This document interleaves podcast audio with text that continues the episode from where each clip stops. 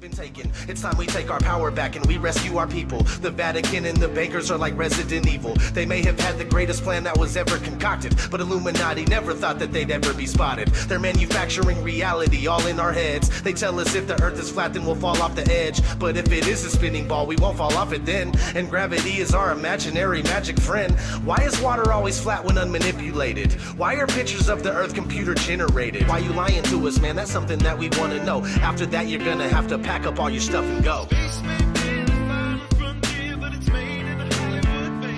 Hello, everyone, and welcome back to the Flat Earth Podcast. I'm Curious Jay, alongside me, Dave from deep inside the rabbit hole. Once again, time for another hour or so of Flat Earth audio. Dave, what's happening, my man? Hey, man, it's doing great today. an hour or so. We're gonna have to start saying an hour and a half or two hours. you're right. You're right. We, um, eh, but it's but that's a good thing as far as what I can tell from the audience feedback that we've gotten because um, you know a lot of them were asking for longer right when we started this thing off. All right. So yeah, let's talk uh, first off on a few videos that happened in the last week or so. You put out an incredible video, just a couple minutes long. What was the total running time on that uh, NASA video? Two minutes and twenty seconds. Yeah, that's a powerful two minutes and twenty seconds, and great music, might I add. Yeah, so I uh, I had found this clip of uh, these I thought it was just a kid kids doing it on their own, but I found out later that it was a uh, television show where they're on the international fake station and he's flipping a pen around in the air and it looked as good as what we see on the space station. So I said, "Hey, I'm going to make a great video out of this." The clip was l- literally 6 seconds long. I was going to make a 6 second video and you know, an hour later, I'm up to two uh, two minutes and twenty seconds. But all of the clips just kind of fell into place for me, and then I, I put it together. I was like, "Hey, this is pretty good. I need to find some music."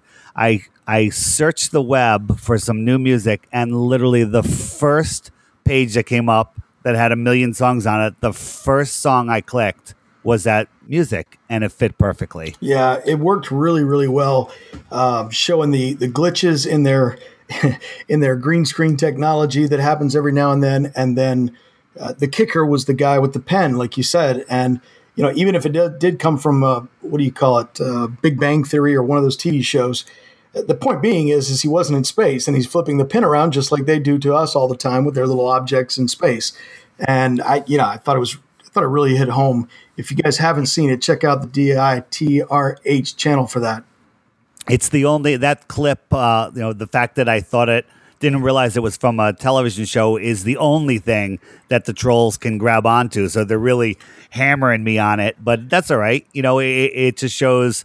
You know, hey, you know they did it in a Hollywood studio. So what? Right. You know, so what? Uh, is it in space? Yeah. So yeah, the exact and and you know, I, I, read one commenter who said, "Well, just because this guy did it, or just because they did it with a green screen, doesn't mean the ISS." No, of course it doesn't. We're not saying that, but hello, we're trying to show that what they do and what they show us, all their little tricks with their bubbles and their floating tennis rackets and guitars and everything else, it, it can be done without being in space. And in fact, if you ask us, it certainly is. I did upload it directly to Facebook, so it automatically plays when somebody sees it, and uh, that is getting thousands of views and hundreds of shares. So that that one's really making a difference. I even had some uh, friends in my personal life make comments today. They're like, "Yeah, you know, NASA is is faking stuff," you know, and they've never commented on it, commented on flat Earth before. So um, I encourage anybody that likes that video or another short one to start posting these on your personal, you know, personal social media, your Facebook page, because people that have no idea that flat Earth is a thing will see something like this, and you're not saying anything bad. You're just saying, "Hey, something's screwy going on here." Yeah, you're exactly right. And on another note, both of us came up with a couple of ideas to break the flat Earth ice to people or to get closet flat earthers out of the closet. You go first because I thought yours was incredible. The the idea, the the email thread you sent to me the other day. Oh yeah, whenever I order something online, you know, whether it's eBay or Amazon or or whatever, most of the time you get a communication back either from customer service or you know from the company and whenever i have any kind of correspondence with with with something like that, somebody that I'll ne- probably never talk to again, I end the I end my sentence, you know, at the end of my email, I put research flat Earth, you know, and I put a link to our podcast. Yeah, you and and and, and that's it. You know, you just send it back, and and it it um it makes a difference. Yeah, when you sent me the, you forwarded me the thread, and I was reading through it, and I was like, it was obvious you were getting technical support with something, and I'm like, what is he sending me? Did, was this a mistake? And then I finally, it hit me. I saw the last one in the thread, research flat, and then I was like, wow, that's genius. Great idea. Yeah, it plants a seed that they can't get out of their head if you give them a good link and they happen to click on it and watch it um, or listen to it, as as uh, I was suggesting with our podcast. Uh, there's no uh, turning back. Yeah, and and like you say, it's it's it's perfect because it's a total stranger on the other end of that email, so you don't have to worry about being embarrassed or or you know scared to say something about it or whatever. That's that's just perfect. Great great way to to break that ice and, and to spread the word. I also, when I was having problems when I had my uh, Deep Inside the Rabbit Hole website, I uh, was having problems with it being hacked, and we were we were on uh, with with GoDaddy customer service, and the person really has to dig into the site. And every time we would do that, the person would start asking questions. You know, what's this flat Earth stuff? And and we would get into it, and other people around them would gather around, and we'd hear them talking, and they'd they, they'd start asking questions. And one time when we were having tons of problems, we had to call back. You know, several days in a row. Um, one day we called back and we could hear the people. I, I, heard the people in the background like, "Oh, it's it's the flat Earth guys. It's deep inside the rabbit hole guys," and that we blew up the whole office. So they all know, and we, we encourage them. Like, listen, when we're done with this, thanks for fixing the site. When you go home tonight and you have some time, why don't you peruse a little bit and watch some of the videos? Very interesting, and uh, we know that we're waking up tons of people that way. Yeah, so that that's a great idea for everybody out there listening. Uh, for those of you who want to figure out how to spread the word without you know, or if you're too embarrassed to say something, that, that is a perfect way to do it. Send them a link, and um, it, again, it's total strangers, so there's no risk. And then, you know, I just received in the mail today uh, the two hats that I ordered. I'm going to send you one of them this week. It, it's a black hat, and it just simply says on it, eight inches times miles squared. You know, it's one of those deals to to basically draw the flat earther, the secret flat earthers out there, to draw them out of the closet a little bit, you know, to get them to come to you and say, hey, what's up with that? You know, so I think because the, the, the only people that are going to know what that means are people who have looked into this. Well, you can have two things. One, it'll pull, it'll it'll signal to another flat earther. You know, they'll they'll see it and know what it is. But it's also going to get people that have no idea what it is to look, give you a strange look, and ask you a question. So that's why I think you should uh, you should the hat should come with either Google Google Glass or a little a little camera in it, so you can capture these interactions that you're going to have with these bewildered people. Like, why are you wearing that? Yeah, what's up with that? Hat? Yeah, what's up with the formula? Yeah, and then you know, I guess I'll have to have the phone ready to record uh, the, the, conversations that are sure to uh, follow when they see the hat. I can't wait to wear that around town. But you know, it just goes to show you. Um, I was looking through the the statistics for the podcast the other day, and there's a new system on SoundCloud that allows you to, you know, look at the different cities and countries that are downloading your podcast. And take, for example, the city of Los Angeles, for instance. There are hundreds of people that are downloading this podcast every single episode, right? And yet, you know, for the meetup, that they had recently in this area. I was I was looking on one of the channels the other day, and I think the attendance was like twenty to thirty or something like that, which is a great crowd for a meetup. But it just goes to show you that the people who are out of the closet are still a very small portion of the people who are in the closet. Yeah, absolutely. When it comes to flat Earth, yeah, for sure. You know, there's always you, you only get a small sampling of people that will say something. Tip of the iceberg you know, there we have uh, getting to the reviews on iTunes. You know, ignoring the trolls who have organized a, a barrage. You know, giving us single stars. Um, we know that there's a lot of people that love this show, but very few of them leave a rating. Um, yep. because people like to be quiet. You know, when uh, when I listen to Richie from Boston, he makes the same comment. He goes, "Ah, fifteen hundred people watching and only two hundred likes." Right. Pe- people are, are are just in the closet quietly watching. Yep, that's right. And speaking of the reviews, it's hilarious because still uh, to this day, uh, the people who have been leaving reviews, we want to say thank you first of all. But second of all, I want to say that it's it's hilarious because you can literally chart every time a, a new positive review is added. the trolls come along and add a negative review. And if you actually read them, it is so obvious they don't even listen to the show. Yep. you know, people quoting us uh, with things we didn't, we've never even said. Amazing. It, Yeah. it- it's just amazing. Yeah, yeah, it really is. Um, I spoke with Robbie from Celebrate Truth today, who's uh, helping to orchestrate the Flat Earth Conference, and he wanted to let me. Uh, he wanted me to let everyone know that currently, right now, you can, you know, as the tickets are sold out, you can get the live stream pass for the early bird special. It's I think it's seventeen dollars to be able to stream both days of that event, and then after October fifteenth, that'll go up to twenty seven dollars. So if you can't make it to the Flat Earth Conference and you want to stream the event, which I highly recommend, um, now's the time to do it. Order it before October 15th. Fantastic. And and by doing that, you're really supporting the flat earth movement if that's a thing. You know, you're helping people spread the word. The conference is about spreading the word and getting people to come out of the closet and uh, and by supporting the by supporting it, one you're getting content that you want cheaper than going to a movie and you're helping uh, helping the word get out because it's not free to do all the stuff even though you and I are doing it for free. Yep, exactly. Which reminds me of one of the reviews that said that we were money grabbing charlatans. Yeah. Yeah, okay, whatever.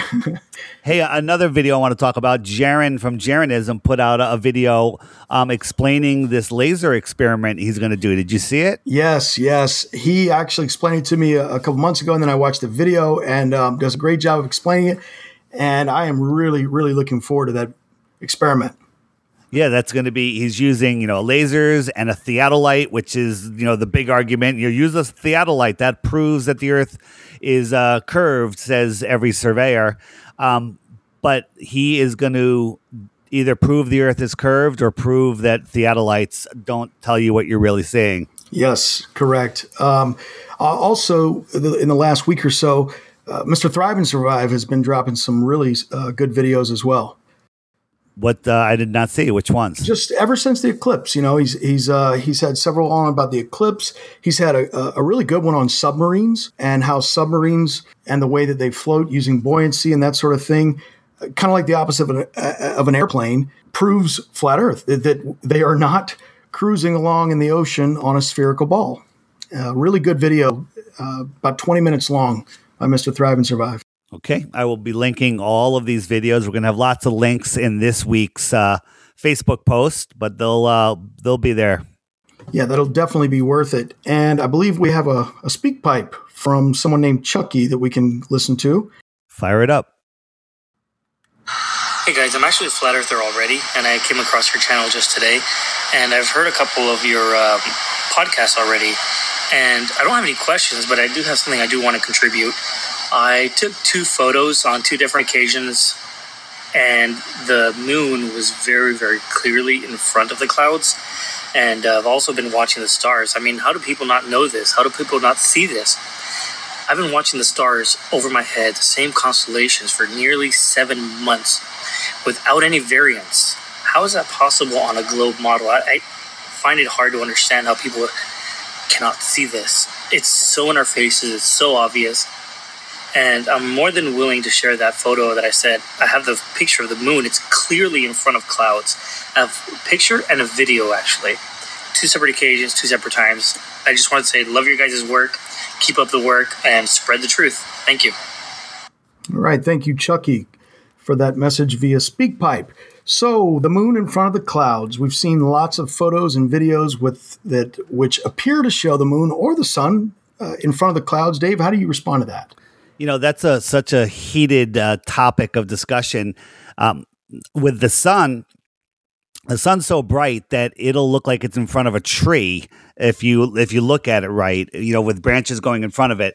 But I'm not disagreeing with him because I really believe that the, as I've said many times on the show, that the sun and the moon that we are seeing are not physical, and what whatever is projecting them, for lack of a better word, um, is placing them in a position relative to where we are, which is rather close.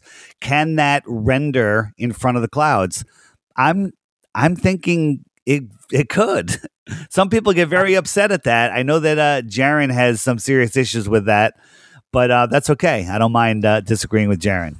Yeah, I know, and it's because I guess with the sun, I can probably take, you know, I can probably accept the excuse of the brightness of the sun is drowning out certain sections of the cloud, which make it appear to be in front.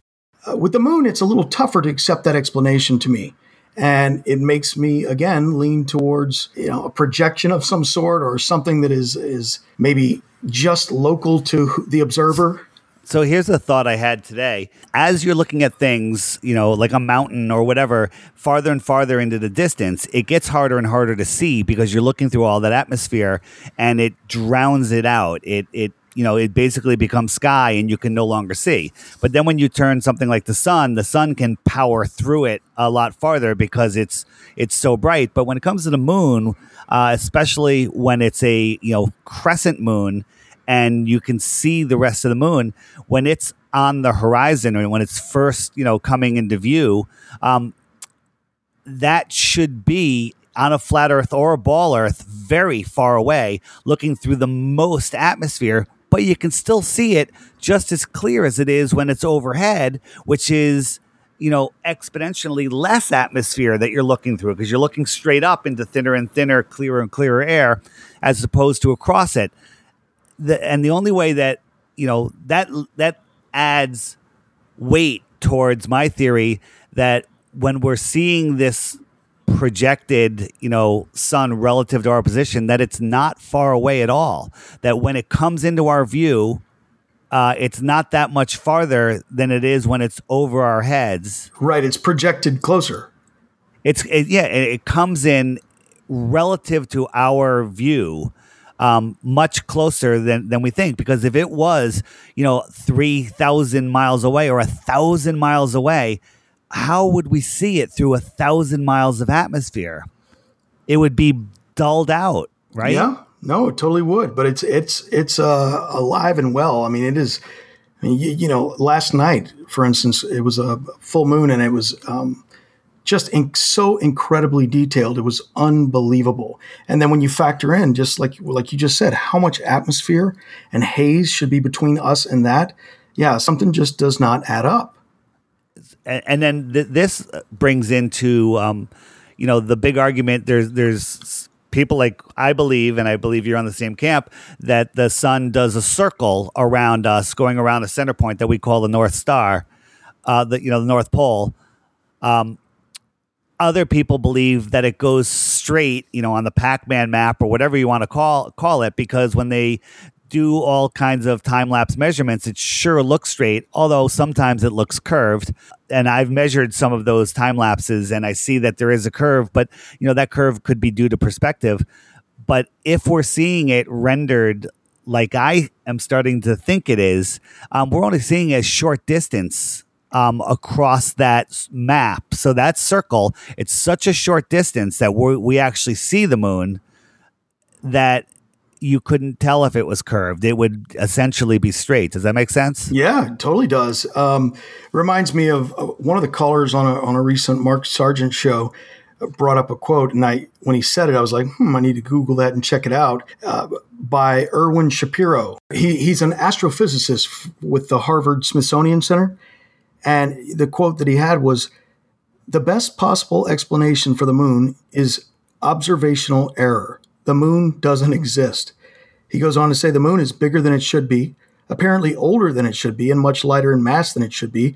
It occupies an unlikely orbit and is so extraordinary that all existing explanations for its presence are fraught with difficulties, and none of them could be considered remotely watertight pretty profound quote from uh, from somebody on the on the mainstream science side of things. Absolutely. All right, so when we come back from the break, we've got a very special guest joining us. You're not going to want to miss it. Stay tuned in just a second. Following announcement has been paid for by the Flat Earth Podcast. You want to leave a digital voicemail for us? Head over to the flatearthpodcast.com and click on the blue link that reads Got a question? Send us a message.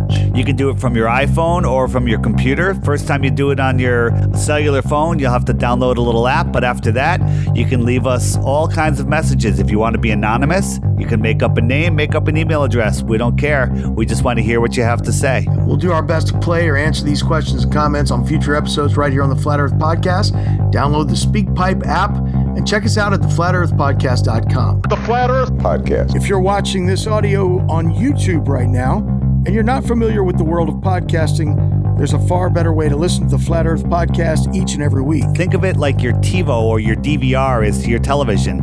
You subscribe to whatever show that you like. Whenever a new episode comes out, it records it, downloads it, and notifies you that there's a new episode for easy listening anywhere. Another great feature on most podcast players is you could speed up if you want to hear stuff even faster, or more importantly, it has a jump back and jump forward 30 seconds so you could skip annoying announcements like this. We're on iTunes, Stitcher, SoundCloud, and so many more. If we're not on your favorite podcast app, send us a message and let us know to make sure we will be. The Flat Earth Podcast. Today, we've got a very special guest with us on the show. Someone that we've been trying to get lined up since we started this program, but we had problems making our schedules all work out. Well, it's finally happening. The planets are all lined up, so to speak. Wink, wink. and we have had a lot of requests via email, SpeakPipe, for us to kind of back up and cover some of the basics on flat earth for people who are just joining the podcast who haven't done 16 to 24 months of research. You know what is this all about type thing? And i think this is a great show to have our guest on because he's produced one of the videos that we always recommend for first timers and that is the 21 questions for flat earth. Isn't that right dave? This was uh, supposed to be our second and possibly double show, third podcast. Uh, you know, numbers numbers two and three were supposed to be ODD reality, uh, going over the twenty one questions. that's right so without further ado let's get him on here odd are you there with us Yes, I am. How's it going? man it's going awesome great to have you bro Excellent. Thanks, man. I've been looking forward to this as well. And also, n- don't forget that uh, with at the conference we uh, uh, have our billboard, the which is featuring ODD's twenty one questions. Uh, you know, as a first place to go look if you're hearing about flat Earth for the first time. Yeah, did you know you struck gold when you came up with the idea for that video? Yeah, the other thing about that video that I like is that I, it's a community thing. I spit, I, I, I gave the idea out on all my social media accounts and I asked people to contribute. I already had the questions, so I wrote all the questions down and I said, send me your answers to these questions. And then I combined everybody's answers. Um, took what was good, you know, some of them, some of the things were not so good, so I left that out, of course. But uh, a combined mixture of a lot of people's different uh, views did really add up to a good video. Man, I tell you what, it, and it covers like everything that you could hope for. You know what I mean? It really does. It's it is so in line with what exactly what so many people ask right away. when I'm when I'm talking with people that are new to flat Earth, you know, you have your closed-minded globers that just refuse to hear anything. But then when somebody is like, "Okay, wait a minute, this is crazy, but where's the edge? Where you know?" and they start they start going through the questions, and of course we don't have time to do you know to go through that with everybody. So I was like, watch this video and get back to me. That video single-handedly for me has converted more people than every other technique combined. That's excellent. That's what I was hoping for. I really wanted to really wanted to get the basics down into one, you know, really nice video and I didn't care how long it was, but it turned out to be about 2 minutes per question. So, we got 21 questions and it's 42 minutes long. Came out pretty good. So let's uh let's go through the questions one by one, and we'll we'll touch on on them. Um, there's a, I think I forget which one it is, but there's a couple in there that we might have some new information uh, that that might need to be adjusted. So when we get to them, let's see how that goes. How's that sound, ODD? Absolutely. That sounds great. So the we'll just start the number one question, and uh, and I love it when somebody asks because they're thinking. Because if you don't ask these questions, you're not thinking, right? So the first question is, where is the edge? And uh, and and I blame the Flat Earth Society for for that because everyone is, was shown that ridiculous picture of the Earth with water flowing over the edge, and that has made people not look into flat Earth. Yes, that's one of the biggest things for me to try to convey to people as well. It's uh you know what I notice people doing most often is they take the globe and they replace it. So all the same circumstances still apply. It's still in space. It's still floating around. Stuff is still orbiting. You know, it's all all they do is take the globe, turn it into a disk. And so there has to be an edge in that model. And um what I try to let let people know is, you know, th- there may not be an edge. We're motionless. We don't know where we're sitting. But as far as an edge goes, uh, maybe the barriers of where we're at in our pond, yeah, we could speculate that Antarctica is the circle rim around us, and we don't know what's beyond that. Yeah, that that's really a good point. When people think of the flat disk, you know, in space, everything else is the same. All the other planets are giant rocks. All the suns and stars are giant suns. Um, and and how can we be flat? That's where people go when they're really not thinking. And the truth is that whether you believe in the infinite plane, semi-infinite plane, maybe slightly long plane, or the enclosed world, it is a flat, expansive plane. Is that an easy way to say it? Sure. I think that question number one, where's the edge? I, I really think that it's just another one of those that shows how strong indoctrination is because I think we'll all remember, no matter what school we went to, at some point in school, learning that the ancients thought the earth was flat and that they would fall off the edge. We were fed this notion of the edge at such a young age. And it proves it when you talk to people about this idea for the first time. And the first thing they ask is, Where's the edge? Yeah. How come no one's taking a picture of the edge? right, right. Well, I hate it when I hear that because there's so many pictures of the shoreline of Antarctica. That is the edge as far as the edge of the world that we're allowed to explore. Sure, that's the edge of the edge. If there's an edge beyond that, that's only if there's an edge beyond that. All right. Let's go to number two, Dave. Where does the sun go if the earth is flat? Now, number 1 is a is a great question, easy to answer, lots of ways to explain it. Number 2 jumps to one of the toughest ones, I think. But there's there there are ex- there are many answers for it. Sure. To me, it's one of the most important because it's uh, one that I struggled with for months, six months maybe, and uh, that's one thing that kept me on the ball for a while there. So I really wanted to tackle that one. I thought that was important. Uh, How do you explain it? What's your elevator pitch uh, for uh, where does the sun go on a flat Earth? Because the sun is smaller and much more closer, it's able to leave our point of view due to perspective as it travels and circuits the flat plane, which is also much more expansive. Um, you know, because you're taking a ball and then you're flattening it out, so you have more, you have more uh, surface area. So the sun being smaller and closer, it's able to come into your view and leave your view, although it's the same height the entire time. Yeah, yeah. It, it's one of those that definitely sometimes requires a visual, you know, like whether you can give it to them or talk them through it. You know, picture picture the petri dish or picture the uh, a pizza, and you know the crust is your quote unquote edge, and then go up a little bit off the pizza. You know, you almost have to create the visual when explaining it. I find. there's there's a lot of factors, you know, perspective, you know, anything that's a, a a quarter of an inch above your eye level will eclipse the sun over over distance. And and people don't realize how perspective works. And I've done a lot of videos on it and I'm still trying to understand what the sun is. You know, I've I've recently come to the opinion, in my humble opinion, that the sun that we see is not physical. It is a projection, uh, for lack of a better word. But if you if you just think of one of my favorite videos that really have, has helped a lot of people and myself is if you think of a, a white fluffy cloud above your head, it's directly above your head, and you got to look, tilt your head back up to see it. But when it's 20 miles away, you're looking straight across the flat land or the flat water to see that same cloud at the same height. And that line from your eyes to that cloud, from your point of view, looks parallel to the ground. Right. But if somebody is standing under that cloud and can see the line from my eyes to that cloud, that looks like a very steep line going from 10,000 feet down to my eyes. Yep. Yep. I use. So I, which one is real?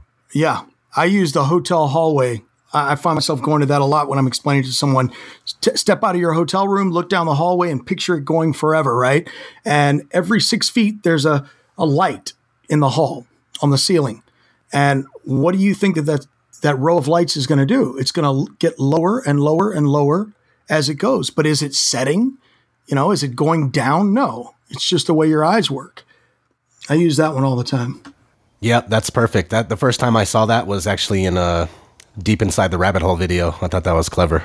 There you go. I'm uh, working on a, another sunset video. I've been using uh, my drone to get some great sunset footage. So we just need some clear nights. And each time I film it, I see something else. Uh, it, it's just the the amount of information coming out now. You know, when you look at things with new eyes, you can see new things. Sure. I mean, look at the work that was done. I think I mentioned it on the last show. Look at the work that was done by everyone on the solar eclipse stuff. I mean, it's just coming out every day. It's unbelievable. Indeed. All right, let's go to question number three. What's underneath the flat Earth? That's my favorite. Yeah, my, when somebody comes to me, I go, I go, it's a turtle standing on an elephant. That's it, and I walk away. Duh, yeah. Duh. What's wrong with you? Don't you read? Again, this question stems from people replacing the globe with a flat disk, so there has to be an underneath, like the other side of a quarter. But yeah, the, in all reality, we don't know. There there may not be there may not be an underneath based on the fact that whatever we're sitting on, whatever's keeping us motionless, yeah, wherever we're at, you know? I mean, it doesn't there could be it could be infinitely going downward as well. Like um it's just funny. People expect you to know this, and I would. Most of us will readily admit we don't know. You know how how are we to know what's underneath? I always use the example that the deepest hole ever dug was in Russia, and it was about it's about eight miles deep, and they can't get any deeper, no matter what they do. Right. Yeah, when it comes to like the earth sciences, like I just, you know, early on in my research with this stuff, and, and this is a perfect example. I I just found it so much easier to. Uh, it's so much more appealing to me when a side of the argument just says, "I don't know," whereas mainstream science just can't say that to anything. You guys know what I'm talking about? Like they just yeah, have to have an answer, knows. even if it's one they just made up with no uh, evidence of, like something like a penumbra. You know, no proof of that, but they just pull it out of their ass rather than say, "I don't know." It's like I would almost have more uh, more trust or more respect for them if they if they simply said, "We don't know." That's true. And it's because of that that flat earth proponents are expected to have all the answers for the questions. All the answers. That's right. Com- coming from the globe earth proponents. Like if we don't have an answer then our then the earth's not flat, you know? So um, Yeah. The reason we can't dig down deeper is because the earth is a pizza. When you get through the pizza, you hit the metal tray, and we just can't get through it. Yeah, that's right. And and one thing that I think it's important when someone asks me that question about um, what's underneath? And I'd say, I don't know. We don't know. Uh, I think it's important to really quickly let the person know that neither does science as far as the globe goes. We've been told they know. We've been given that diagram in the textbooks with the core and the mantle and the crust, but no one knows that. That's never been known. No one's been down there that story is just ridiculous because we're told there's a molten metal core that's magnetic and nobody can prove no one can show that there's anything can be magnetic when it's molten. Yeah yeah. Like i pointed out a few weeks back iron loses its uh, its its uh, what do you call it? Its magnetic properties at a certain temperature uh, that is way lower than the supposed temperature of the molten core of the earth. So yeah um, it's all conjecture. It's just guesses Number four, what about ships and boats disappearing over the horizon, which is uh, always comes up as one of the first four that people ask. I love the order that you put them in too, because it's pretty much I've had people ask in this exact order. Yep. And it's fantastic. It really is. no one's got all twenty-one. It's kind of like the uh, NB, the the the basketball, you know, the college basketball series. If somebody could guess all twenty-one oh, yeah. in a row, yeah, right in the right in the right order. Yeah. That'd be fantastic. Yeah. Well, this is pretty close. this one makes me wish I lived near the ocean so I could actually go out every day and film, get new footage of ships not disappearing over the horizon. But uh, I've had to stick with what I have seen, and that's people bringing back in the ships and the boats with their uh, ultra zoom cameras like P900s or or whatever. But it would be nice to to live near the ocean so I could get all a lot more of this footage myself.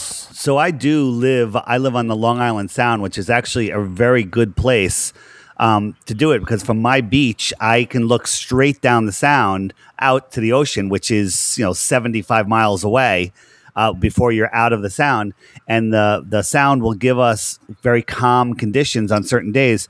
But I can tell you that you know the temperature, the humidity level, um, the the wind, all of those things affect what you can see. So sometimes I can see a building, and sometimes the entire building is gone. And you know that right there to me proves that curvature isn't the answer because curvature would be Consistent, right. Consistent. It changes from day to day. Um, I, was, and I have a new rule. It's never leave home without your P900 because I went down to the beach for an early early spring walk early in the day, and it was perfectly calm. It was early in the season. There wasn't any boats out on the water, and there was zero humidity. And with my naked eye, I could see Montauk Point, uh, which is from me is 65 miles away and I was maybe 10 feet above the water. Wow. And I could see this land with my naked eye, and the tallest point on Montauk is 90 feet tall. It would have been a half a mile over the curvature, and I couldn't. And and that was early spring. There hasn't been another day like that since. Oh, that's a bummer, man. Yeah, yeah. You know what's funny about the argument with the uh, the distance pictures is it, it, it makes me want to beat my head against the wall because I I find that so often, uh, rarely do you find a, a, a globe proponent that will actually argue these photos or try to explain these these videos and photos. Instead, what they do is produce one that does show obstruction. I'm not going to say curvature, but obstruction, and it's the equivalent of like, yeah, I don't know if I've used this on the on the podcast before, Dave, but if I if I found a bird that in my backyard that flies right, and it lo and behold, it lands and I look at it and it doesn't have wings. And I take this into the bird scientist, the uh, ornithologist, and I present him with a bird that is literally flying across the room but doesn't have wings. Obviously, science would need to question the whole wings being the reason they fly thing, right? But imagine instead that the scientist said, well, that's great, but look, come here, let me show you. I've got the exact same bird, I've got one over here, and he does fly with wings. Well, great. But all you did was reaffirm your, your going theory. But I'm sitting here showing you a bird without wings flying. And that's how I look at this curvature argument when it comes to these photos and these videos of things in a distance. I never see science or globe proponents trying to explain why we see or why we can see these things. They just use the words like refraction or atmosphere. But whereas on the other side, the flat earth side, look at what Rob Skiba did, where he showed the experiment that can actually explain their side. It can explain why there's obstruction. So, you know, I just find it ridiculous. I always want to beat my head against the wall when it comes to this argument because I don't think they're doing their job. I think they're just ignoring the evidence and showing us, oh, well, here's a picture where you can see curvature slash obstruction. For those of you that don't know the Rob Skiba experiment, I will link it under this when this posts on our Facebook page. Uh, check it out if you haven't seen it. He shows using you know atmospheric magnification how the bottoms of buildings disappear, and it works perfectly, in my opinion. Absolutely. Yeah, which which by the way, science or the globe proponents have yet to show any type of experiment where you can see something beyond a curve. You know, show me. I mean, of course, they could probably show you the what is it, the inverted mirage, where you see the uh, the thing getting inverted. Yeah. But no one can show me. I mean, that's the equivalent of, of being able to see around a corner and no one can show you how you do it. Nobody's done a really good video for a rudimentary video about um, how our eye can't see something that's less than 0.02 um, degrees in in width. So when something gets that far away, where it's less than 0.02 degrees, it's invisible to our eye. But when you zoom in with a camera, it comes right back into view. So things that are there our, our eye cannot see it. And nobody really explains that well um, to people that have no idea. Yeah. That makes sense? sure does. So wait, there's also another video which I'm going to link, and uh, you guys have seen this, where somebody did a time lapse over a lake across to uh, there was a buildings and a beach, and just during the day with the temperature changes, the buildings, you know, were completely vi- visible. The beach was visible, then half the buildings were gone, back and forth. Have you guys seen that? Yeah, I have. It, that's that is the most telling video right there. That you know, atmospheric conditions dictate tell what you how see. far you dictate how far you can see and how much. Of, I think that was Rob who did that one also. yeah, I mean, a lot of people use it. Jeran has it. Um, I'll find it and I will post that uh, under this and on the Facebook page. Getting to the next question, and I actually have. I think that we shouldn't even answer it.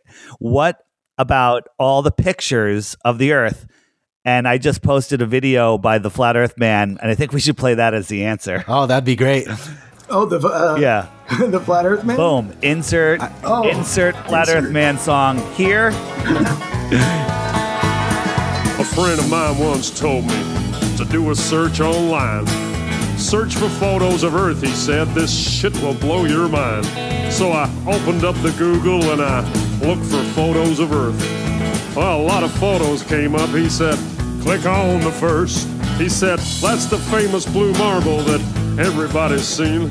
We've seen this photo a thousand times upon our TV screen. But let me tell you something about that famous shot. It's not a photo at all, man. Was made in Photoshop. Cause there ain't no photographs, but somebody tell me why. They're all just Photoshop cartoons, they're all just CGI. No photographic proof of a clone, no none at all. Why the hell can't no one take a photo of this ball? He was goddamn right. That shit did blow my mind. Cause I thought the blue marble was a photo all this time. Well, don't you think that's strange? He, he said suspiciously. Now, the fact that it ain't a photo seems pretty weird to me. I mean, the most important photo that man could ever take? This huge iconic image turns out to be a fake? Well, I couldn't quite believe it, man. I, I was pretty shocked.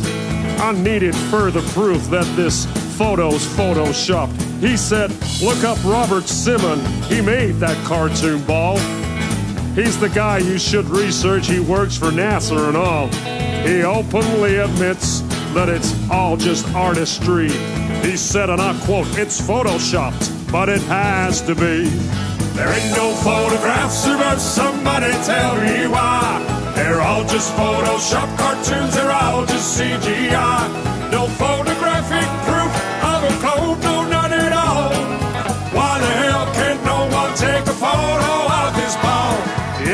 every photo of the Earth is artist trickery. All the photos on Google, man, are as fake as fake can be. Download all the photos and put them side by side. Compare all the continents, they're each a different size. Compare all the colors, each globe a different shade. If all of these were photos, man, they should look the goddamn same. Where's the continuity? There's none, no, none at all.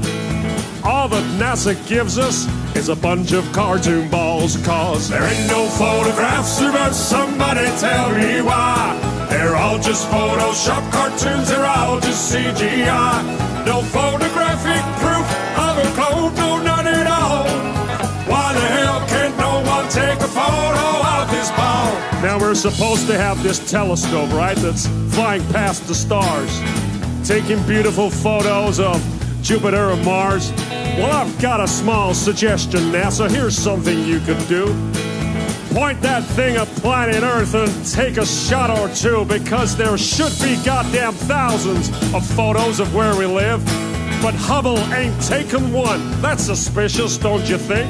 We got all these fancy pictures of spinning galaxies, but not one goddamn photo of the Earth for us to see. Cause there ain't no photographs, but somebody tell me why. They're all just Photoshop cartoons, they're all just CGI. No photographic proof of a clone, no, none at all. Why the hell can't no one take a photo of this ball? There ain't no photographs, but somebody tell me why. They're all just Photoshop cartoons, they're all just CGI. No photographic proof of a clone, no, none at all. Why the hell can't no one take a photo of this ball?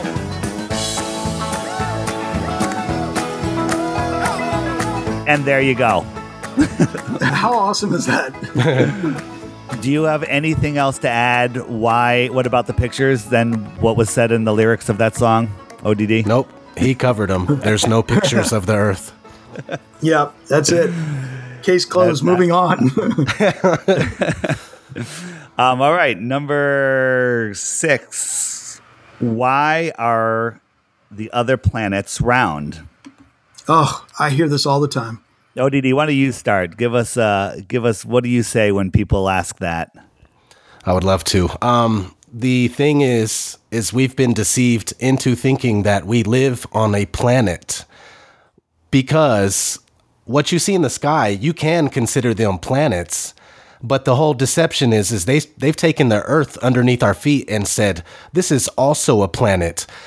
But what a planet actually is is a wandering star, and you could look that up in the etymology of planet on etymology.com. You type in planet, it'll say uh, the ancients considered the seven planets, yada yada yada. And the thing is, is even the sun and moon are considered planets to the ancients. So it's pretty much anything you see in the sky that was a luminary that was going against the grain of the stars. The stars are all, you know, they're they're um what how do you say Well, fixed. uniform. They're all fixed in uniform. They do the same thing. They go in the same direction. You look at other planets; they're they're doing their own thing. They all do their own thing compared to the stars. So, yeah, that's the deception. They've taken the word planet, added it to. They get we're on a plane, so they added a T to it. We're living on a planet now, but we actually live on a plane. And the other things you do see are planets, but planets are actually, by definition, wandering stars. My favorite line is the only thing that we know about planets are is what Disney and NASA has told us, and I'm not sure which one is more credible. That's true. Yep. Yep. It- it's really like a hard. fo- It, uh, sorry, it's really hard for you know new people to this awakening to drop all of the indoctrination of what planets are. Every movie, you know, you see the spinning globe, and there, there we have so many things, uh, ideas about planets and aliens and planets circling suns, and you know they're discovering new planets all the time, and it's hard to to re- to con- even to what's the word I'm looking for to to fathom that authorities, you know, if that's what you want to call them, are lying to us on such a grand scale. Yep. Yep. It's hard to even entertain the idea for a lot of people because again, I think I said this one other time, but it's it's like me telling you that your mom's not your mom. I mean, it's the one thing that's been around in your life that's been constant since you were a baby. The earth is round, the planets are round, space is infinite. You know, all that stuff was taught to us at such a young age and it's it's really tough for a lot of people to even entertain the idea of anything else. Yeah.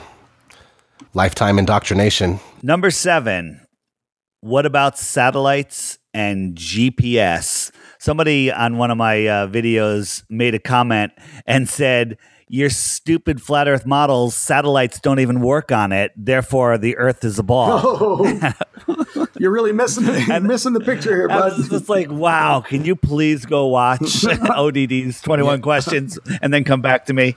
Yeah, it's they, it's interesting. They, I mean, they admit, you know, Google admits that they drive around little cars on the street with their camera on top, and that's how they get a lot of the stuff for Google Earth. It, when you zoom in, and as far as having images from um, uh, high altitude, of course, that could be high altitude planes and drones, and even balloons. But what's really telling is there's a I found this story from 2010 where they talk about this airplane drone called uh, Argus. Have you guys heard of Argus? I, I have. Tell me more. Argus is like this, it's got the most high definition. It's like something like 8,000 pixels by, you know, something like that. It's up there. It's, pa- it's past 4K. Uh, and 4K is what is what we're getting now is the highest definition for YouTube videos and movies and stuff like that, Blu-rays. But this camera on this Argus, it- I was blown away because I just learned about this. And Argus, A R G U S, you guys could look it up out there. It it, it has a camera that's just absolutely mind-blowingly insane when it comes to taking high definition images. So just something like that could have put together everything in Google Earth. And, you know, Google admits that they use uh, drones as well. So it's just absolutely hilarious that people think satellites are you know the only answer when it's when we're being told about these cars and these drones. We talk about how things disappear uh, through atmosphere. So if a satellite was taking all of these pictures where we can, you know, zoom in and see, you know, cars parked in our drive driveway, everything would be washed out. It wouldn't be these brilliant colored um, high definition pictures, no matter how many pixels, because no matter how high res the camera was, because you have all that atmosphere between you. I, I believe that you know these Google Earth pictures are taken from lower than regular planes fly, regular regular cru- cruising altitude. Yes, I believe that as well. I think you're right because if you look at a commercial airliner from the ground, when you look up at it, even on a clear day, before it disappears, like before it gets high enough to disappear, what so many people will find when you film it with your P900, when you zoom in, it starts to look transparent. It starts to fade out. That's because of all of that, you know, haze in the atmosphere. And the same thing would happen from high above looking down. The the features of the earth would not look as clear as day as they present to us if they were seriously taking that from space. And one way you can prove this is all of the balloon footage that goes up when you when it gives you a good clear shot down. There's a lot of stuff in the way, a lot of um, a lot of clouds and and just atmosphere just washing everything out. You don't see these brilliant colors. That's why when I see these, you know, paintings of the globe from outer space, the colors just make me laugh.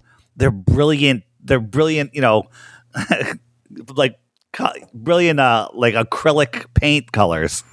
That's probably because they are. and just like that song we just listened to about the pictures of the earth, that that guy that guy can make a song about satellites. Like if you try to find a real authentic picture of a satellite, they're all cartoons. yep. All right, moving on.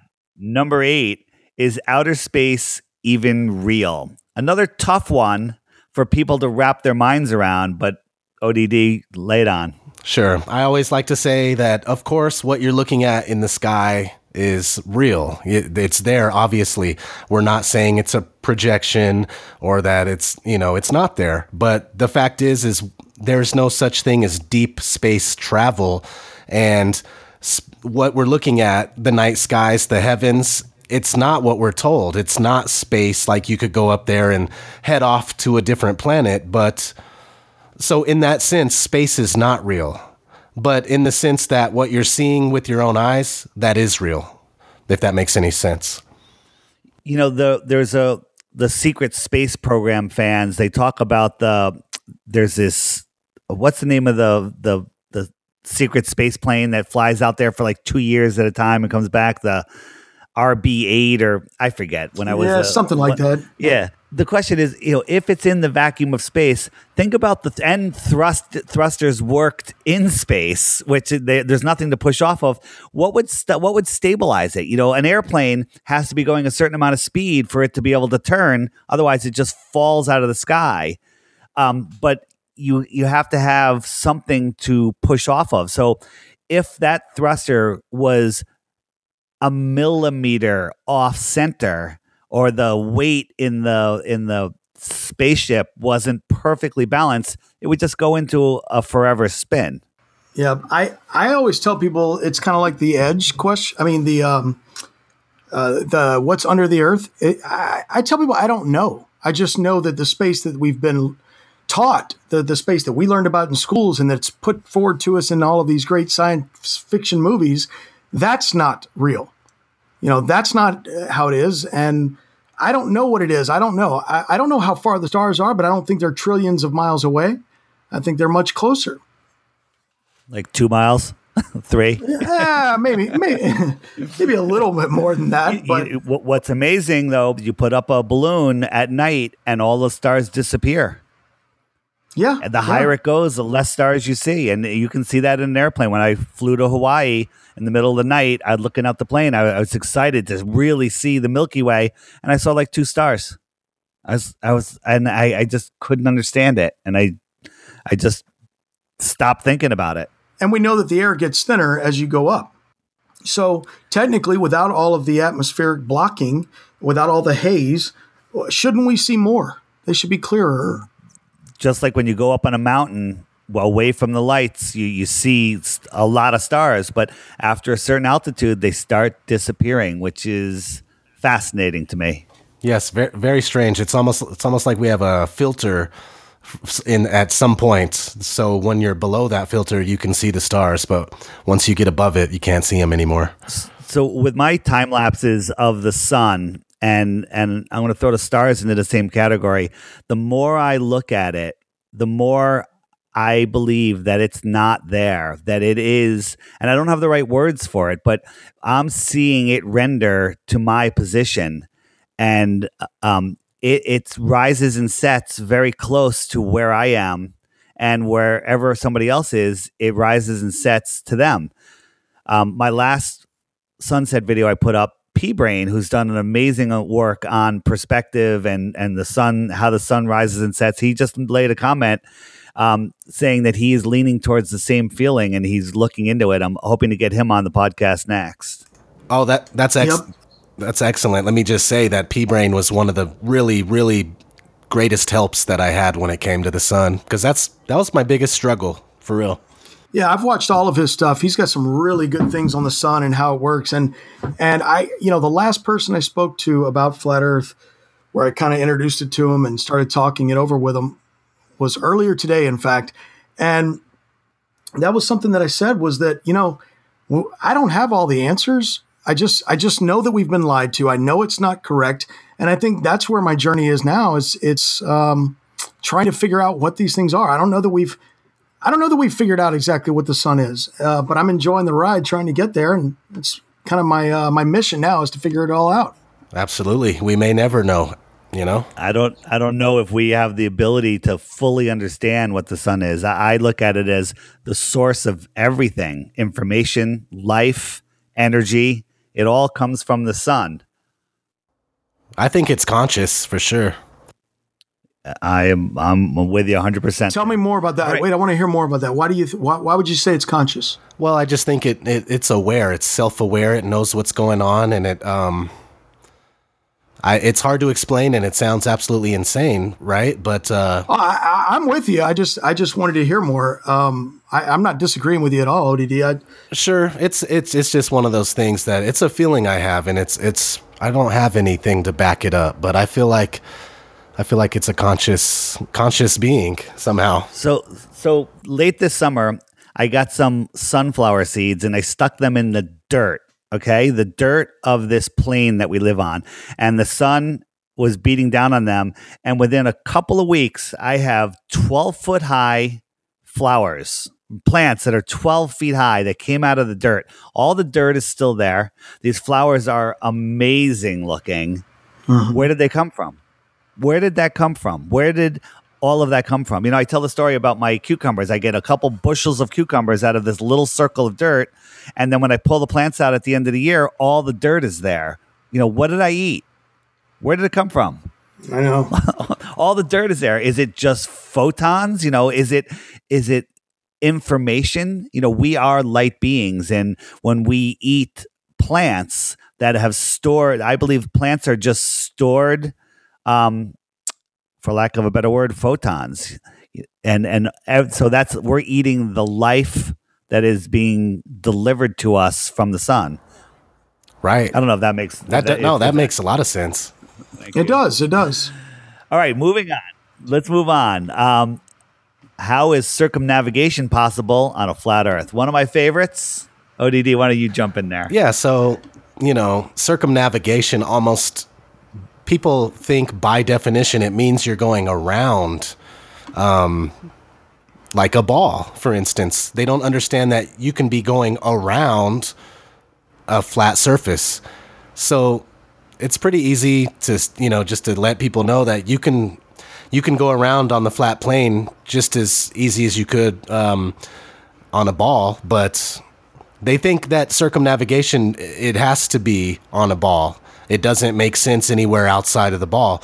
But circumnavigation by definition just means you're going around like you're you go you start somewhere and then you go around and you could very well go on a, in a circle on a flat plane and still circumnavigate. So that one's fairly simple and to the point. I, there's a great video called Circumnavigation for Dummies by DITRH, um, which shows That's an awesome video. show- yeah, thanks. Um, so we're you know on let's just talk for the, on the ball earth. On the ball earth we're told that the north pole is magnetic and compasses point toward the north pole. So i have a problem with that. Compass has to be perfectly level. Um, so how does that work on a ball? But you know the ballers will say well the magnetic field wraps around the ball. Um, but even on a ball let's say you're in uh, you know new york and you want to go around the world you want to go west all the way around the world if you think about it, you have to constantly correct your course to the north to maintain a heading of 90 degrees or 270, which is east and west.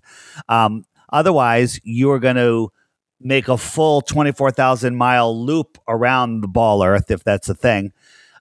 So people don't realize that you, even on a ball, you have to correct your course to the north to maintain your heading.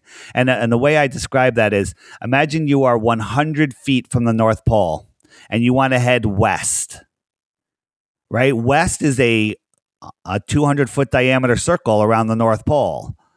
Um, because if you keep going straight, you're going to be heading south, even on a ball Yes. and it works. So you know, Mark Sargent had the these captains, these ships captains on his show talking about, um, you know, how when they're dead reckoning ninety degrees or two seventy, they constantly have to correct to the north to maintain that heading. And they thought, well, it's currents. You know, the the boat pulls one way or the other.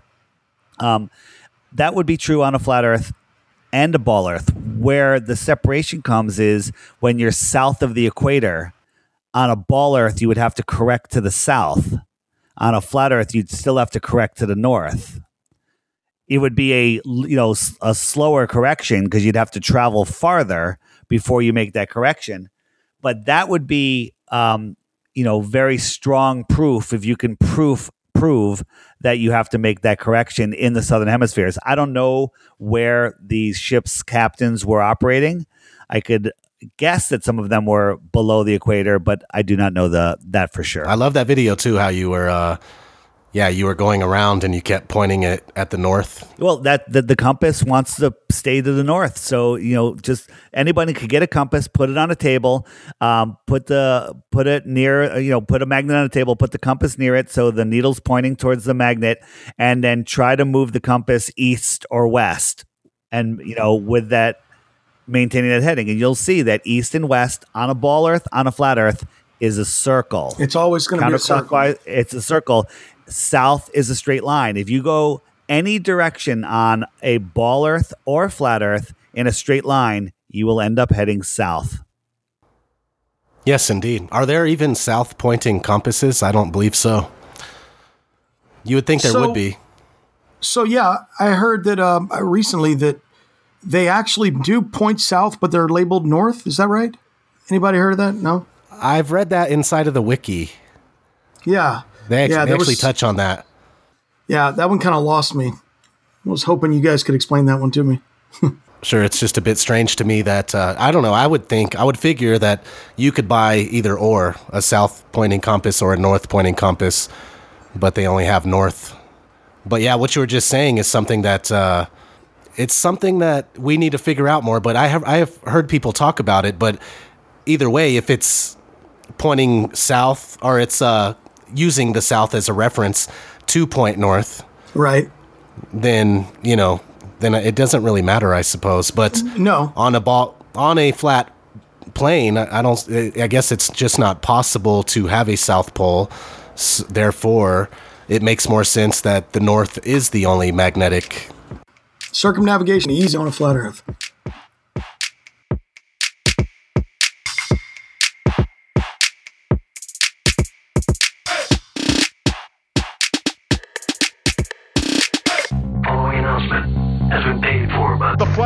Podcast.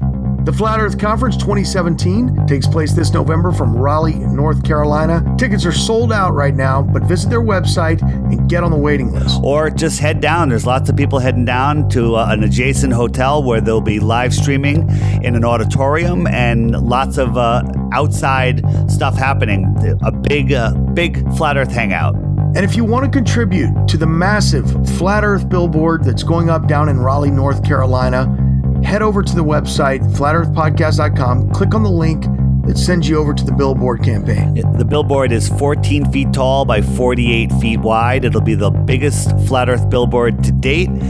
It'll be running for a month up before the con- before the conference and ending the Sunday after the conference. Head over to fe2017.com now. The Flat Earth Podcast. And if you are coming down to the Flat Earth Conference in November, on Wednesday, the day before, we're going to be kicking off the conference with a gathering at the Flat Earth Billboard, which is just two and a half miles from the conference center. We're going to have hundreds of people there. We're going to have a drone up filming us. We're going to be live streaming it to all of the different media across the plane. And we'll be interviewing people during it um, that'll be going out over the live stream be part of that. You don't even have to have a ticket to the show. Just join us and uh, listen for more information here on the Flat Earth Podcast. The Flat Earth Podcast.